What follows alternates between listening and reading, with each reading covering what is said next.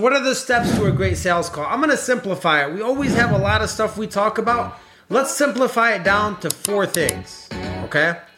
After the mindset, of course, and after your structure and your preparation and your focus, the real four tactical things. The first part of a sales call, psychologically speaking, is going to be the introduction.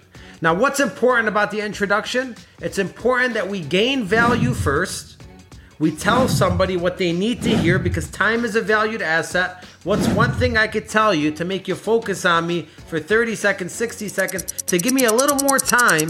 What's that one thing I could tell you? Give them that value up front. Slash through their objections, tell them what they need to hear, and pivot away to start building value. That's really all the introduction is to me. It's telling somebody what they need to hear in order to give me enough time to continue on my conversation.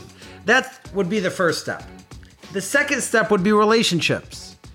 Everybody has their own process of qualifying a client or a customer or talking to a client or customer, but who builds the relationship while doing their part of the process? Meaning, I could be at a gas station and I could ring you up for a $20 order and just tell you thank you, have a good day, and put it in a plastic bag. Or I could be in a gas station make a couple jokes with you, share some stories with you, get to know you over the counter on your $20 order, and bag your bag and shake your hand on your way out. It's two different approaches to the same exact sale. And I say gas station because I used to work at a gas station with my dad. He used to run gas stations. My shift always did better. Why'd my shift do better at a gas station than other shifts? It wasn't because I was at the hottest time, it was because all the customers knew me at the gas station. They got to know me. I built relationships with them. I knew exactly what they wanted when they came in. They got comfortable with me and they kept coming in to see me. So I think it applies to everything. While you're doing your job, whether that's qualifying, whether that's filling out an application, whether that's asking somebody questions, are you just doing that or could you add some swag and some relationship to that? Then we get to the third step. You got to present your solution. Now, I think every single sales job or sales career or sales product, they all have their benefit as far as a product, the tangible benefit that goes with the product. But what is the benefit beyond the product? And the way you figure out the benefit beyond the product is you got to go deep enough to understand the client's life. It's like, am I just selling you an automatic vacuum?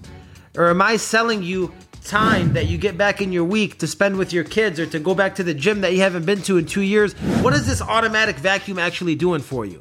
And I've never sold vacuums before, but I'm using an example that I don't really care about a sale of a vacuum. I care what the automatic vacuum will do for somebody's life. I don't really care about the sale of the mortgage because a mortgage is not real.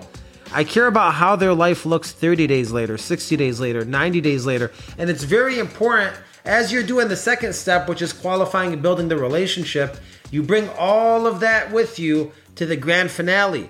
If you've ever watched a fireworks show, okay?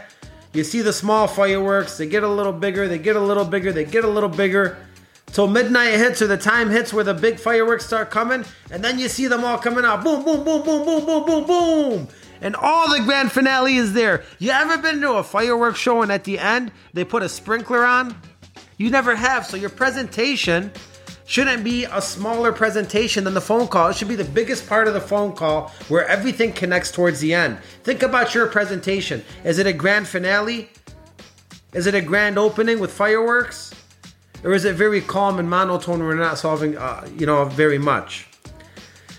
I would say those are the main three steps, and the fourth step, of course, would be the follow up after that. Taking all the grand finale and all the fireworks and everything you've learned and actually including it into your follow up messaging, into your communication. It's not just a text, it's a text about the relationship, it's a text about what you learned about the client. It's not just an email, it's an email with a picture of the dog, or a picture of them spending time with their kids, or a picture of them getting back in the gym. Whatever the benefits were and whatever the emotions were that were far beyond your product product, that has to be in the communication every single day.